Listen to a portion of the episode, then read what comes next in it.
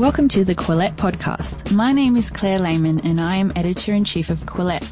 Quillette is where free thought lives. We are an independent grassroots platform for heterodox ideas and fearless commentary.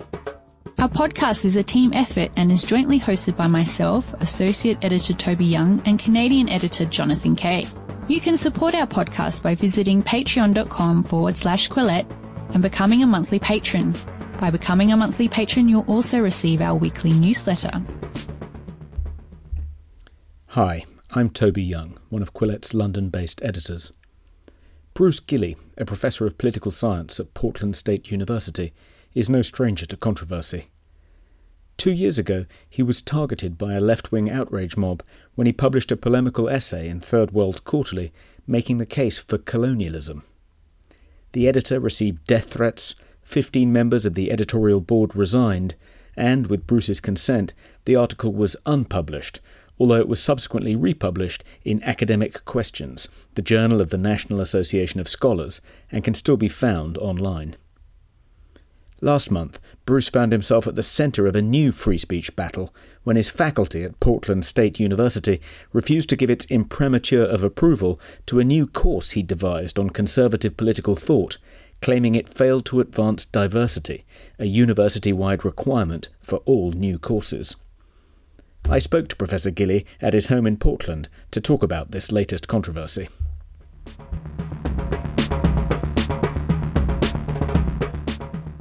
Professor Gilley, thank you very much for talking to Quillette. Um, Portland State recently rejected your application to teach a course on conservative political thought. Do you want to tell us a bit about that course and why Portland has nixed it?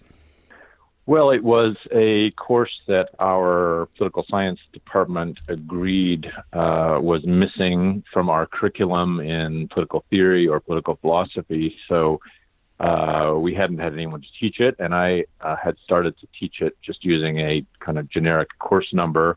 Obviously, it's part of a well rounded education in political philosophy since it's one of the central approaches to political theory in modern world history. So we went through the process of having it put into the course catalog of the university because uh, that's how departments take their curriculum and, and institutionalize them. And it went through our department, obviously, it went through our college curriculum committee, just sort of regular procedural things. And then when it got to the university level, because for the last three years we've been required to show that all new courses advance diversity ideology, um, they decided that conservatism did not advance the diversity ideology, and therefore the course could not be approved.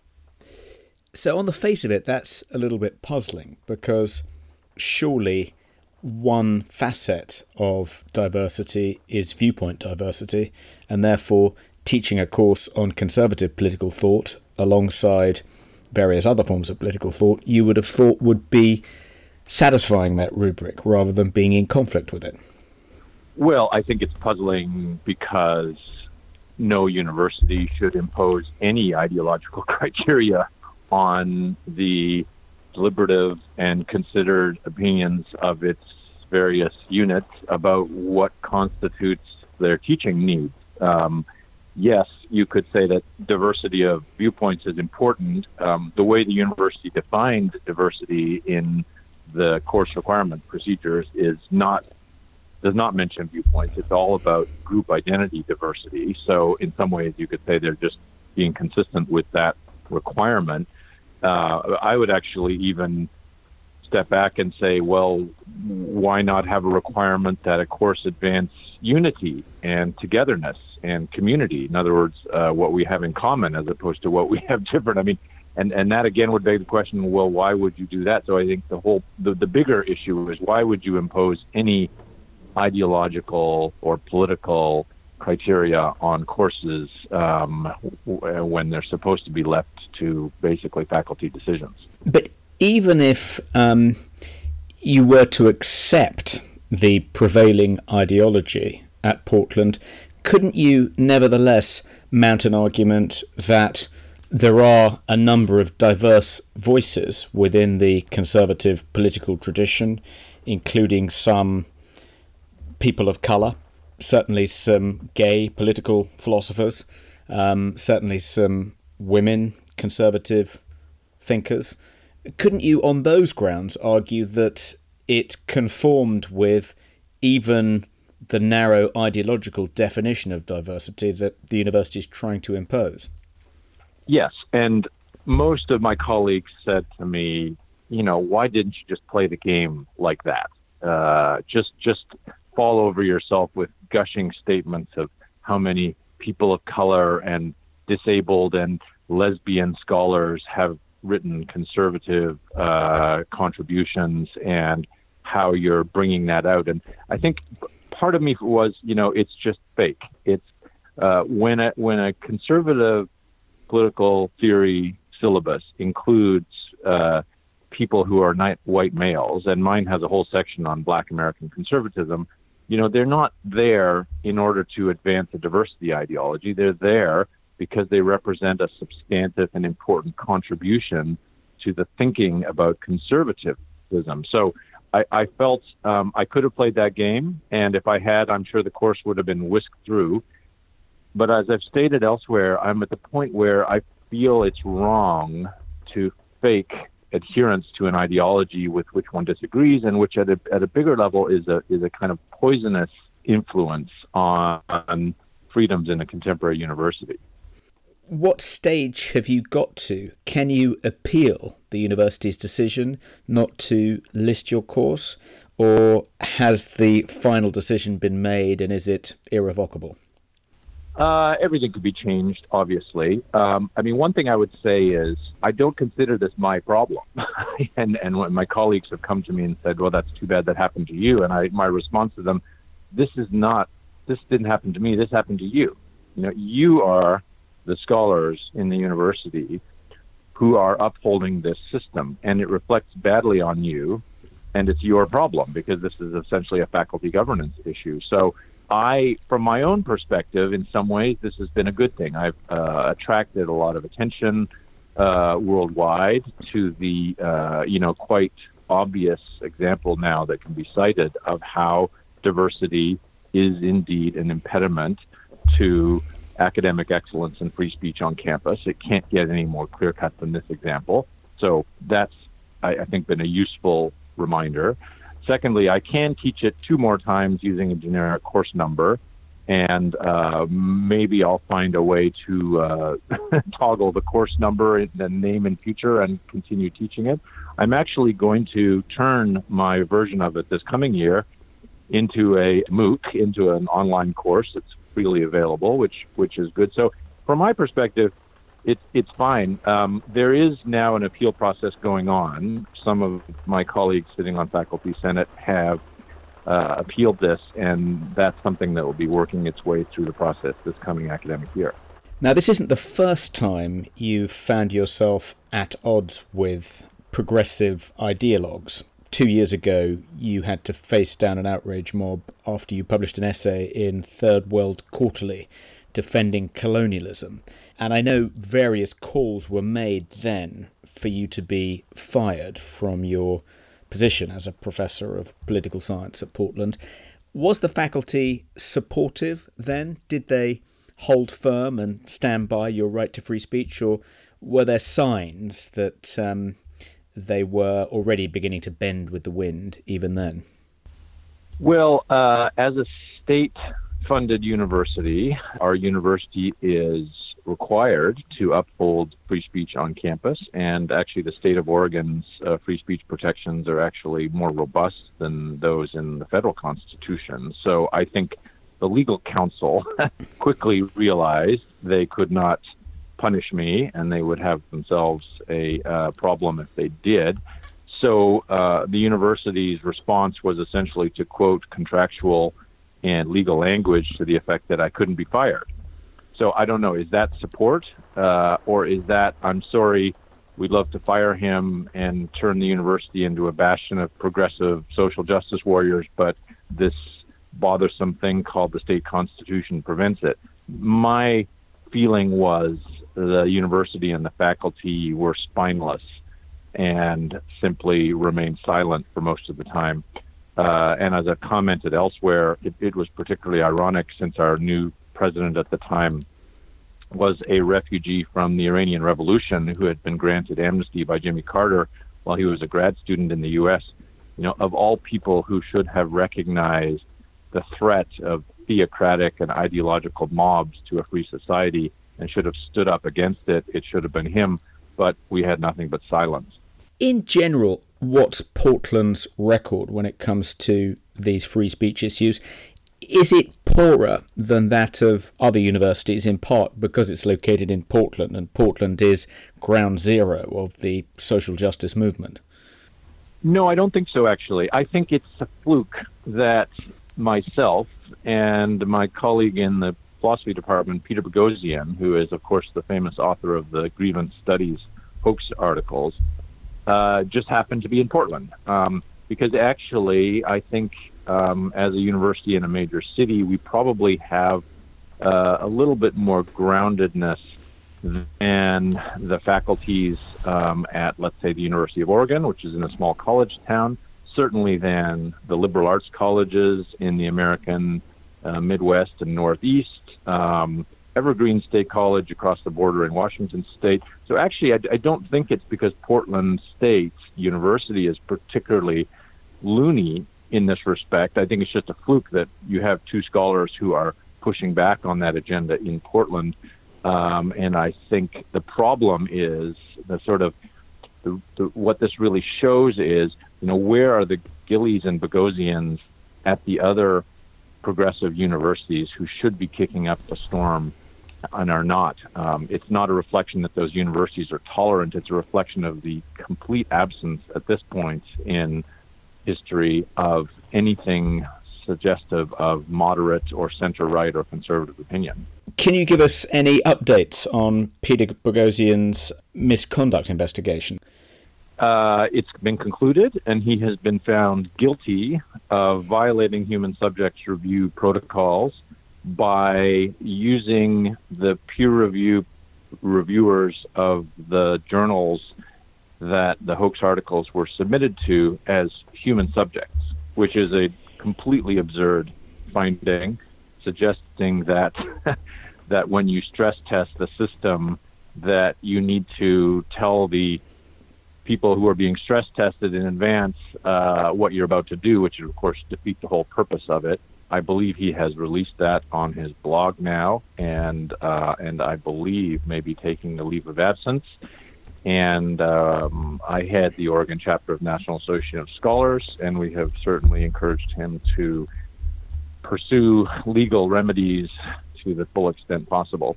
Now, you wrote a piece for Quillette last weekend that accompanied a piece I wrote about wanting to set up a free speech trade union here in the UK about why you'd set up the Oregon chapter of the National Association of Scholars, of which you're now the head. Have you been engaged in many local battles to protect free speech in Oregon in, in that capacity? Well, I think the National Association of Scholars, as the name suggests, is not a typical advocacy or interest group body. It's a group of scholars and intellectuals and well educated people from the public who are trying to um, improve the quality of public discourse and bring a greater diversity of views to bear on issues in higher education and K to 12 education as well. So we tend to think of ourselves more as acting as a um, a voice of conscience on matters of higher education as well as K to 12 education in the state. So we issue reports, we make statements, we talk to the media. You know, so much of the legitimacy of alternative views depends on on you know being reasonable and simply making reasonable arguments rather than getting caught up in catfights. So I wouldn't say battles, but we've certainly made our voice known, and certainly in a very progressive state like Oregon, our voice has been welcomed when we've called out some of the more lunatic acts of our state legislature or of the universities. And you said that um, you're advising Peter Boghossian to uh, seek legal remedies to the guilty verdict that's been handed down by the university. Does the National Association of Scholars provide legal advice to uh, its members, or uh, does it just uh, refer them to a list of approved legal experts? Yeah, usually the latter. So, legal representation is, of course, most effective simply in making sure the parties reach an agreement out of court. You never want to find yourself in a court. I think the last major court case in our state uh, with respect to higher education is about 30 years ago. I mean, in terms of faculty free speech issues, when a English faculty member at Portland State was reinstated um, after being essentially let go because he wasn't left wing enough.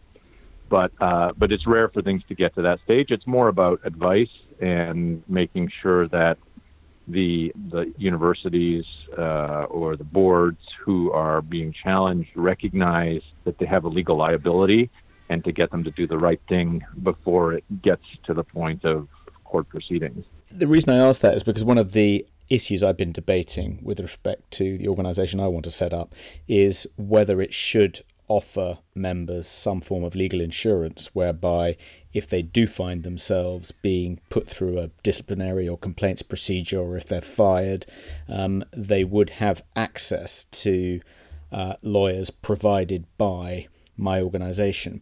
And that isn't something that the NAS does. And I wondered whether there was a good practical reason for why the NAS doesn't do that, which um, which I should be aware of um, before making my decision.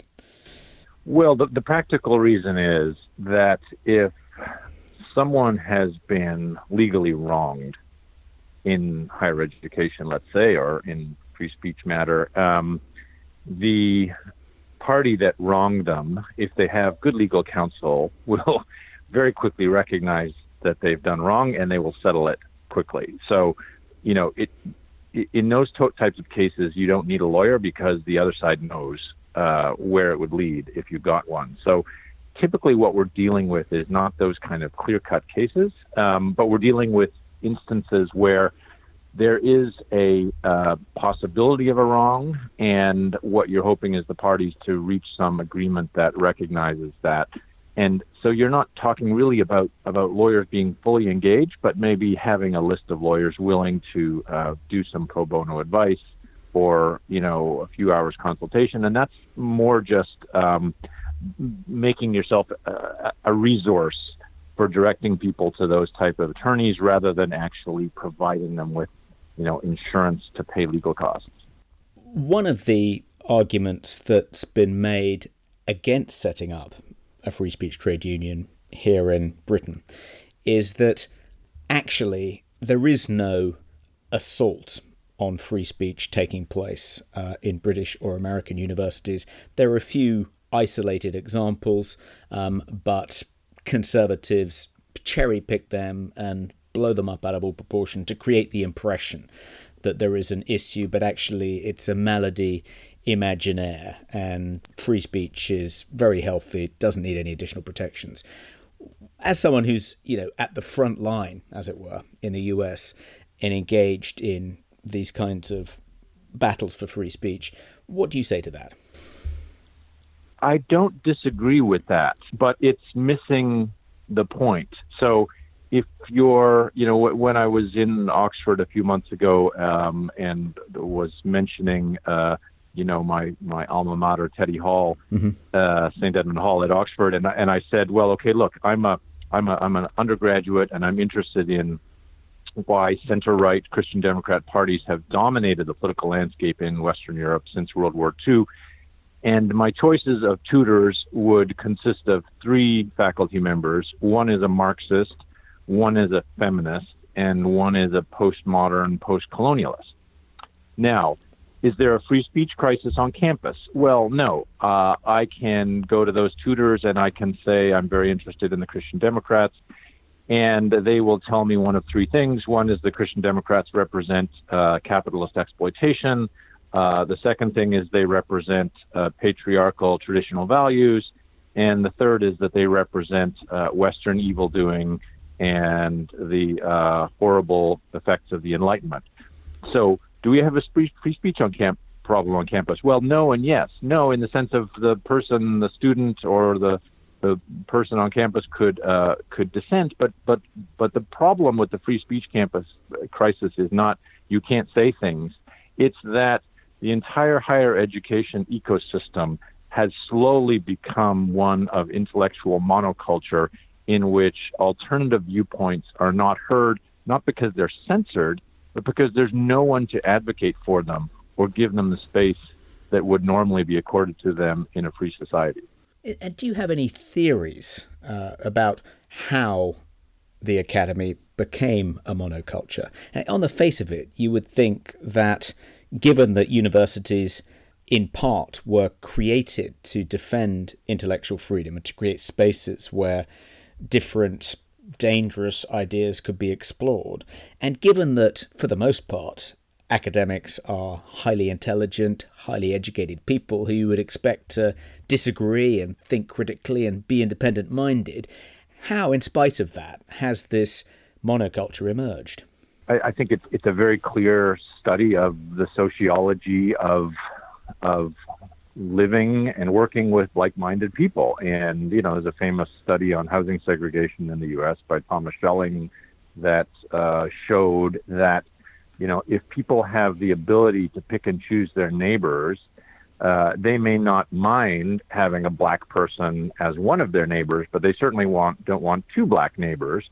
They want sort of three white neighbors and maybe one black neighbor. And the effect of that, what's called a weak preference, is over time you get complete segregation. You get an entirely white neighborhood and an entirely black neighborhood.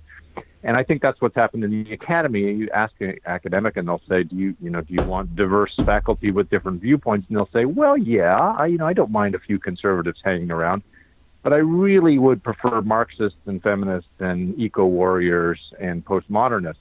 And the result of that over time, as that weak preference plays out over decades and decades, is you get a complete monoculture. You get complete segregation. And I think that's what's happened in the academy. Are there any advantages for being a member of what is, in effect, a tiny, beleaguered minority in the academy? Do you get more attention than you otherwise would, being, you know, the only right of centre voice in your department, assuming that's the case. Um, do, do, you attract students in a way that the left of centre professors can't? Um, do you get asked to appear more on, you know, CNN to discuss things like mass shootings because they want to a diversity of viewpoints? Maybe not CNN.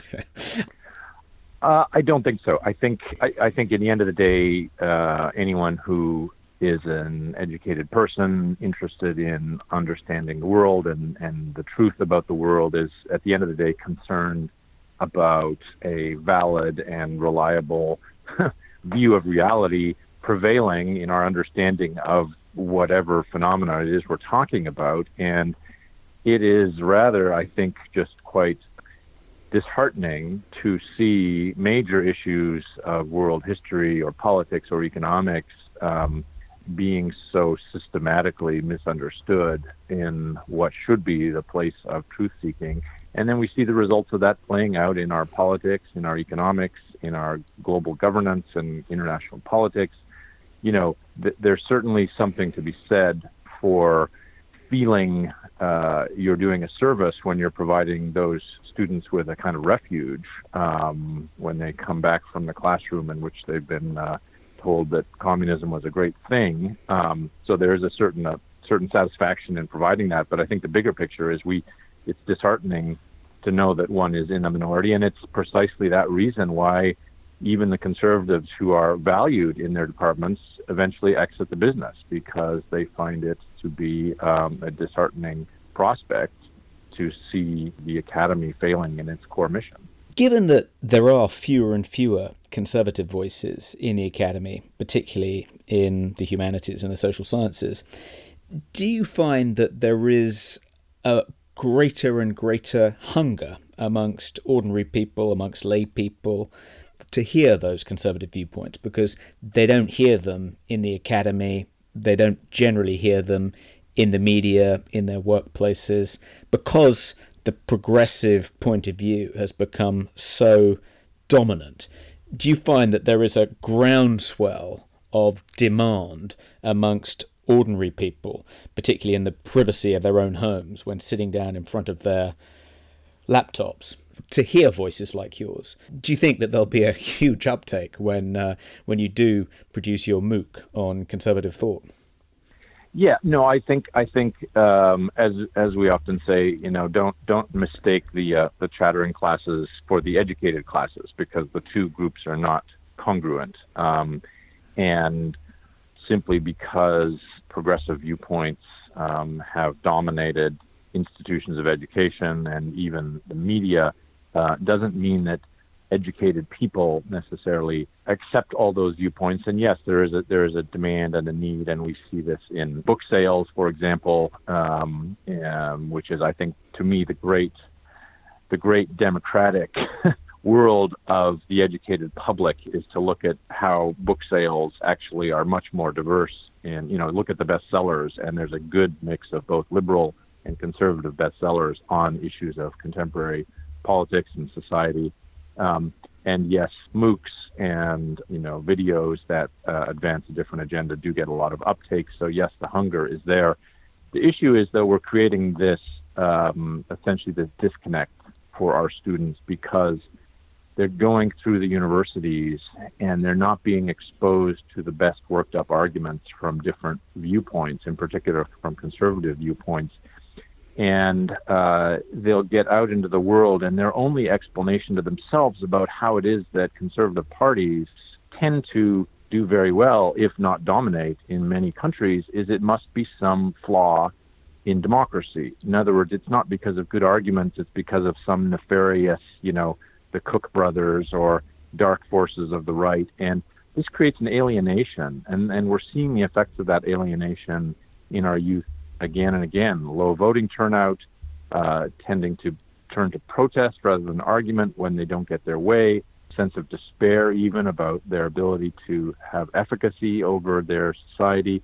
Um, you know, th- those are things we should all be concerned about. When do you think your MOOC will be published? Yeah, I will. I will use my teaching of my conservatism course this spring of 2020 as the basis for that and then we'll put the MOOC together. I've had several people just come out of the woodwork from around the country who work in in the technical fields say they will provide some free support for that and so I expect it to launch in the summer of 2020 a year from now. Great. Well look, I'll very much look forward to watching that. Good luck uh, with um, all your battles at uh, the at Portland State. Um, Professor Gilley, thank you very much for talking to Quillette. Thank you. If you would like to support Quillette, please consider becoming a patron. Head to our Patreon page, that's patreon.com forward slash Quillette. If you haven't already, follow us on social media. We're on Twitter, Facebook, and Instagram. Do you like what you're hearing? Perhaps you would like to read more about the issues in today's discussion. Head to Quillette.com where you will find more content.